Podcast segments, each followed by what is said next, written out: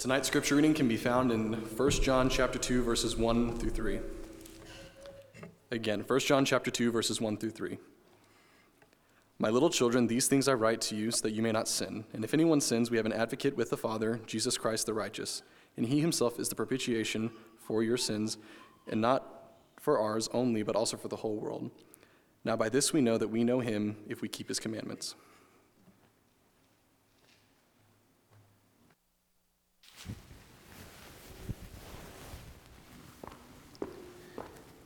Good evening. I uh, appreciate Gary's comment that I grew up here in Katy because it implies that I finished growing up, uh, and that's that's a good that's a good compliment that I really needed. Um, I'm always thankful to be here. I'm glad to be back, even if it's not for very long. Uh, I've really enjoyed my time at school, and I said that last time, but now I'm almost done, so that means I know more about that it was a good time, uh, and you should trust me more. Um, I appreciate the opportunity. I'm always thankful for your support. I've been praying for all of you, especially this year since it's been rough, and I'm thankful that you have continued to be my family and my friends throughout all of this. So thank you all. Uh, one of the most misused terms that I've heard in Christianity has got to be fellowship. Uh, more often than not, fellowship ends up being this word that we use for any sort of social event or social gathering, and that's not really what the Bible means when it uses the word fellowship. Uh, w- when we look at fellowship in the Bible, or fellowship among the saints, what that's talking about, instead of us uh, gathering in the same room and eating a meal together, is rather the shared vertical relationship that we all have with God. I have a relationship with God, and you have a relationship with God, which means that you and I both share the same relationship with God, and that is our fellowship. If somebody outside the church does not have a vertical relationship with God the same way that I do, I do not have fellowship with them. So if I go and get lunch and I hang out with people, I'm having a social gathering with them. But if they're not members of the church, then I do not have any fellowship with them. And that's something that's really important for us to understand. And even more important for us to understand is how we have fellowship with God, that vertical relationship that I talked about that we all share. If we don't have fellowship with God, then we don't have eternal life. Fellowship with God is what gives us access to the blood of Jesus and ultimately saves us from our sins. So, what we're going to be looking at tonight is talking about what fellowship with God is and how we have it. Now, if you use the commonly used word for fellowship to understand fellowship with God, you might think that it means that you go to a potluck with God and you bring lasagna and God brings loaves and fish. And that's not necessarily true. Fellowship with God has more to do with having faith in the truth of His Son. Faith in the truth of the Son is the way that we have fellowship with God. And fellowship with God is eternal life. And what I mean by that is death is spiritual, or sin is spiritual death, rather. And the opposite of spiritual death would be spiritual life. So the only way to get away from sin and escape spiritual death is, death is to have a fellowship with God. With fellowship with God, we have eternal life because we have escaped spiritual death, which is sin. So obviously, it's very important that we have a fellowship with God. It's very important that we have this relationship because it's important that we get away from our sin, that we have freedom from it, and then we have access to salvation and we can go to heaven. So, how do we have fellowship with God? We have to have faith in the truth of the Son. Faith in the truth of the Son is the way that we have fellowship with God. If you would please turn with me to 1 John chapter 5 verses 1 through 13, that's going to be the passage that we look at. Uh, the, if the Christian is going to have eternal life, that is, fellowship with the Father, he has to have it through the Son. And the way that we have a relationship with the Son is we have faith in the Son, and that's what we're going to be looking at first. So in 1 John chapter 5 verses 1 through 5, it starts by saying, "Whoever believes that Jesus is the Christ is born of God, and whoever loves the Father loves the child born of him." So, the faith that we have to have in order to have a relationship with God and in order to have fellowship with God, first, of course, is that we believe that Jesus is the Christ. We believe that Jesus is the Messiah. If you don't believe that Jesus is the Son of God, that he is the Messiah, then ultimately your faith doesn't really do anything for you. I see lots and lots of people, especially recently, who will post all kinds of things about how Jesus was XYZ political flavor of the month person. He is this person that agrees with my politics, with my stance on, the, with my stance on these social issues. And that's not at all the point. Everybody's so quick to pin all these different labels on Jesus, but none of them are Son of God. And none of those labels matter except that he is the Son of God. If anybody is going to come to you and tell you what Jesus is about, but it doesn't begin and end with Jesus is God's Son who came to earth and died for your sins, then it does not matter. Because that's the only thing about Jesus that matters, and it's the thing about Jesus that we have faith in that saves us from our sins. Anything else that they tell you, anything else that they're bringing forward to you is simply irrelevant because those are the things that matter. And that's what we have to have faith in. And if Jesus is not the Son of God, if we ignore this factor, then we ignore what makes his sacrifice valuable. If Jesus is just a regular guy, maybe a nice guy who came to earth 2,000 years ago and died, then he doesn't save us from our sins, and we have no reason to be here at all. If Jesus is not the Son of God, then we don't have eternal life through fellowship with the Father because we have no access to the Father, because we're still covered by sin and we're still spiritually dead. But because Jesus is the Son of God, we have access to the Father through our fellowship with Him, and we have eternal life in our fellowship with God. Next, it says that faith loves. So, first, faith believes that Jesus is the Christ, the Son of God, and then faith loves. Faith loves the Father, first of all, as we see in verse 1. Obviously, if we're going to have fellowship with God, any relationship that we have with God means that we're going to love the Father. The Father loves us, and we love Him back. That's the fellowship that we have with Him but also loves the children of the Father, which is the fellowship of the saints. I love God, you love God, I love you, and you love me. That's the relationship. We love the saints and we love people trying to keep God's commandments because we love God and we love the children of God. That's part of our faith. I'm faithful and I'm faithful to love my Christian brethren. Uh, faith also obeys, verse 3. For this is the love of God that we keep his commandments, and his commandments are not burdensome. If I love God and I have faith that what God says to me is true, I have faith in the fact that Jesus is the Son of God, I have faith that the Bible is God's truth and that it's something that I need to follow, then I'm going to obey and keep the commandments. If you simply believe that Jesus is the Son of God and that doesn't prompt you to any sort of action, do you really believe that he actually is God's son? Do you really believe that Jesus died on the cross for your sins if hearing if saying that Jesus died on the cross for your sins doesn't prompt you to baptism, doesn't prompt you to obedience, doesn't prompt you to live a faithful Christian life? You don't believe that because, of course, if you do believe that and you don't act upon it, then you're getting nothing from it. There's no way that you can have access to the blood of Christ without baptism. So, if you are going to be faithful, you're going to be obedient. And this is why John writes that his commandments are not burdensome. If you're faithful and you really understand the value of obeying what God has given you to do in your life, then all of the things that he's told you to do are easy. And this is kind of a hard thing to understand in the moment when you have to make a hard decision or you might suffer some sort of persecution for obeying God. But if you look at it from the long perspective, from the eternal perspective, which John mentioned a little bit in his sermon this morning, and you really have a grasp on what it means to be obedient and what you get from being obedient, then you understand that your faith prompting you to obedience is natural. It's right for you to obey God because it's how you have fellowship with Him. You have a relationship with God, and part of that relationship is keeping His commandments. Faith obeys. And then lastly, faith overcomes, verses 4 and 5. For whatever is born of God overcomes the world. And this is the victory that has overcome the world, our faith. Who is the one who overcomes the world but he who believes that Jesus is the Son of God? We sing the song Faith is the Victory, and we talk about faith that overcomes the world. How does faith overcome the world? Well, when John writes about the world, he's talking about worldly influence, the influence of the devil, the temptation of sin, sin itself, the influence of society, and the things that are going on around you. And the way that faith triumphs over that is because you have faith, because you have fellowship with the Father, because you have access to the forgiveness of sin, none of those things can separate you from God. If you have sin that's still staining you, and you have sin and you are spiritually dead, then you are not in fellowship with the Father. But as long as you have that relationship with God, as long as you're being obedient, loving Him and the brethren, and you're believing the things that you need to believe, then God is forgiving you. And the world and sin and the things around you have no power to separate you from God as long as you maintain your relationship with Him.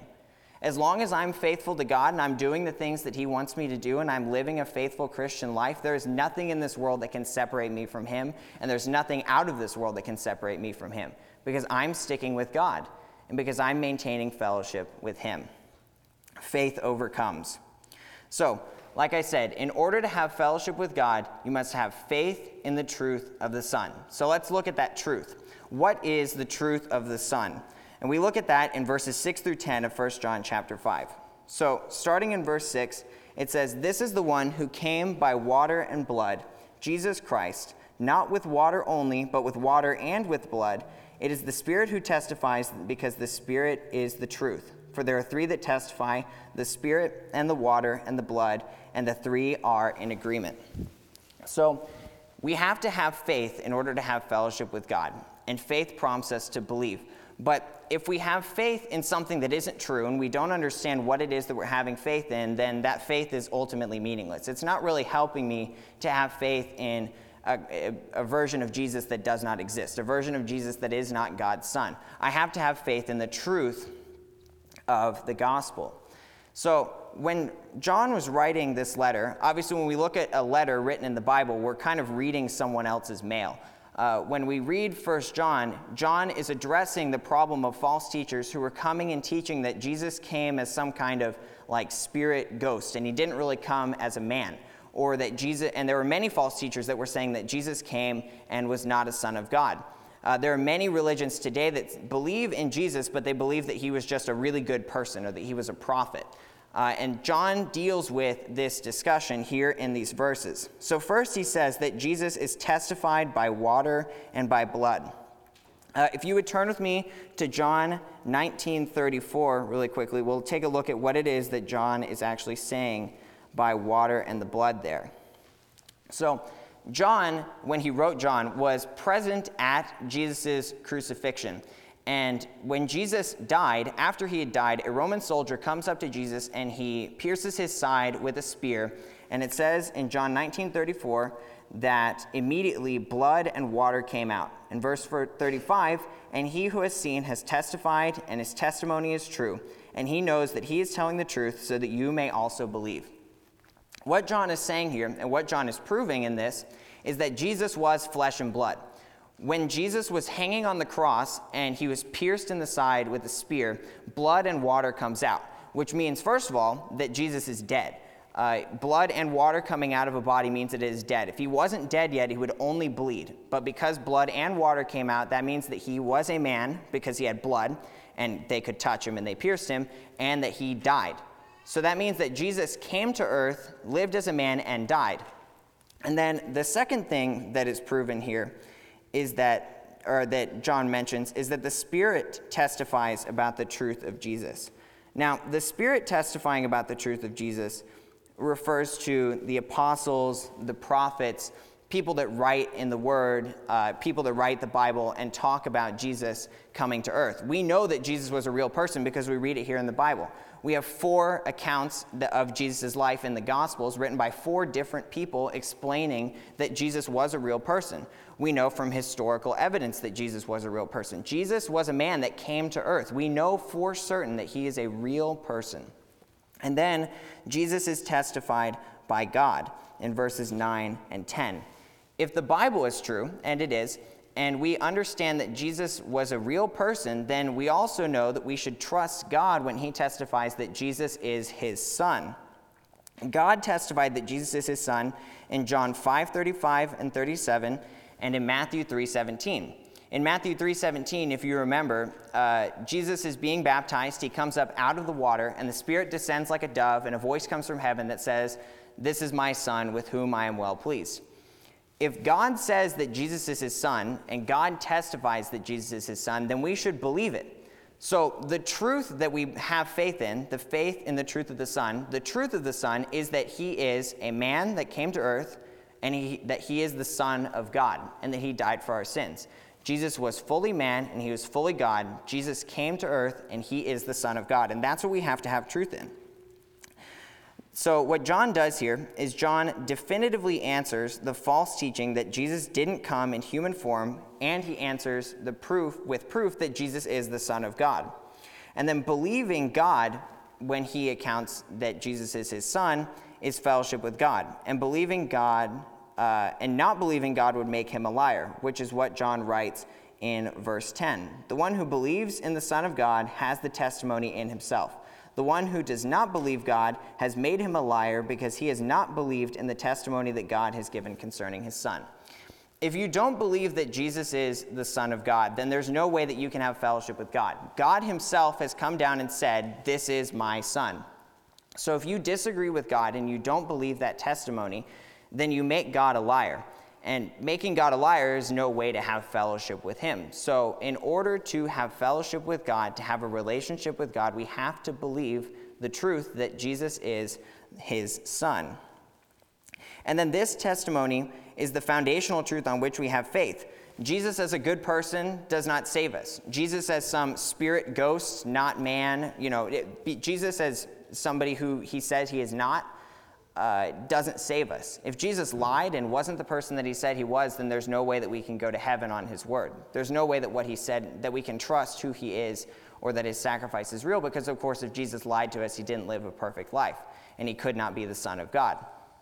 So, Jesus is the Son of God, which means he is necessarily perfect, and Jesus came and lived a human life. So we have to have faith in the truth of the Son in order to have a relationship with God. So, what does it mean that we have faith in the truth of the Son? We have to have our relationship God through with God through our relationship that we have with Jesus. We're connected to God through Jesus, who is our mediator. And that's what John covers in the last couple verses here, verses 11 through 13. So, starting in verse 11, and the testimony is this that God has given us eternal life and this life is in his Son. So, God does not want us to be dead to sin. God has given us eternal life. God wants to have fellowship with us and He wants to have a relationship with us in spite of the fact that we are all sinful people, and in spite of the fact that without Him we are all spiritually dead. So God sends His Son, the perfect solution to the problem that we have of spiritual death, in order to give us eternal life. The truth that Jesus is the Son of God, come in the flesh, is the truth that God made a sacrifice so that we might live with Him. Relationship with God, fellowship with God, is eternal life because Jesus came. In verse 12, if we have the Son, we have life. He who has the Son has the life. He who does not have the Son of God does not have the life. Without a relationship with God, we, or without a relationship with the Son, rather, without having the Son, we do not have a relationship with God. There's no way to have fellowship with God without having it through the Son, which is what it's saying here. And then believing in the Son is to have eternal life. Verse 13. These things I have written to you who believe in the name of the Son of God, so that you may know that you have eternal life. If we believe in the Son, we have faith in the truth of the Son we have fellowship with God. And if we have fellowship with God, then we have salvation from our sins. We have eternal life because we are not spiritually dead. And then we have hope of heaven and eternity with God. All of these things are absolutely foundational to what we believe. And it might be a little bit redundant to say that the reason we're here is so that we can have a good relationship with God, but we can't forget that this is not just an important social club here. I don't come here to hang out with all of you because I just like you, though I do. But I come here because I love all of you and because we all have a relationship with God that we're all trying to maintain together. We're all working through our way in life together and trying to have a good relationship with God because that's the most important thing that we can have. Fellowship with God is eternal life. And I want every single one of you to maintain that relationship with Him. And I hope that every single one of you wants all of you and me to have that relationship with, as well. Fellowship with God is the most important thing for any person to have. And how we respond to the truth of the Son, whether we respond in faith or not, is the most important decision that we can make in our lives. If today you haven't responded in faith to the truth of the Son, you haven't been baptized and added to the church, and you haven't become part of the, the fellowship of the saints that we have here through our relationship with God, then today is a great day for you to fix that.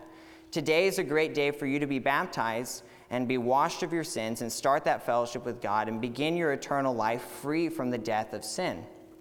But if today you have been baptized and you still have a problem with sin, maybe you've fallen out of your relationship with God and you need to make it right. If you have any need today, whatever it is, please come now as together we stand and as we sing.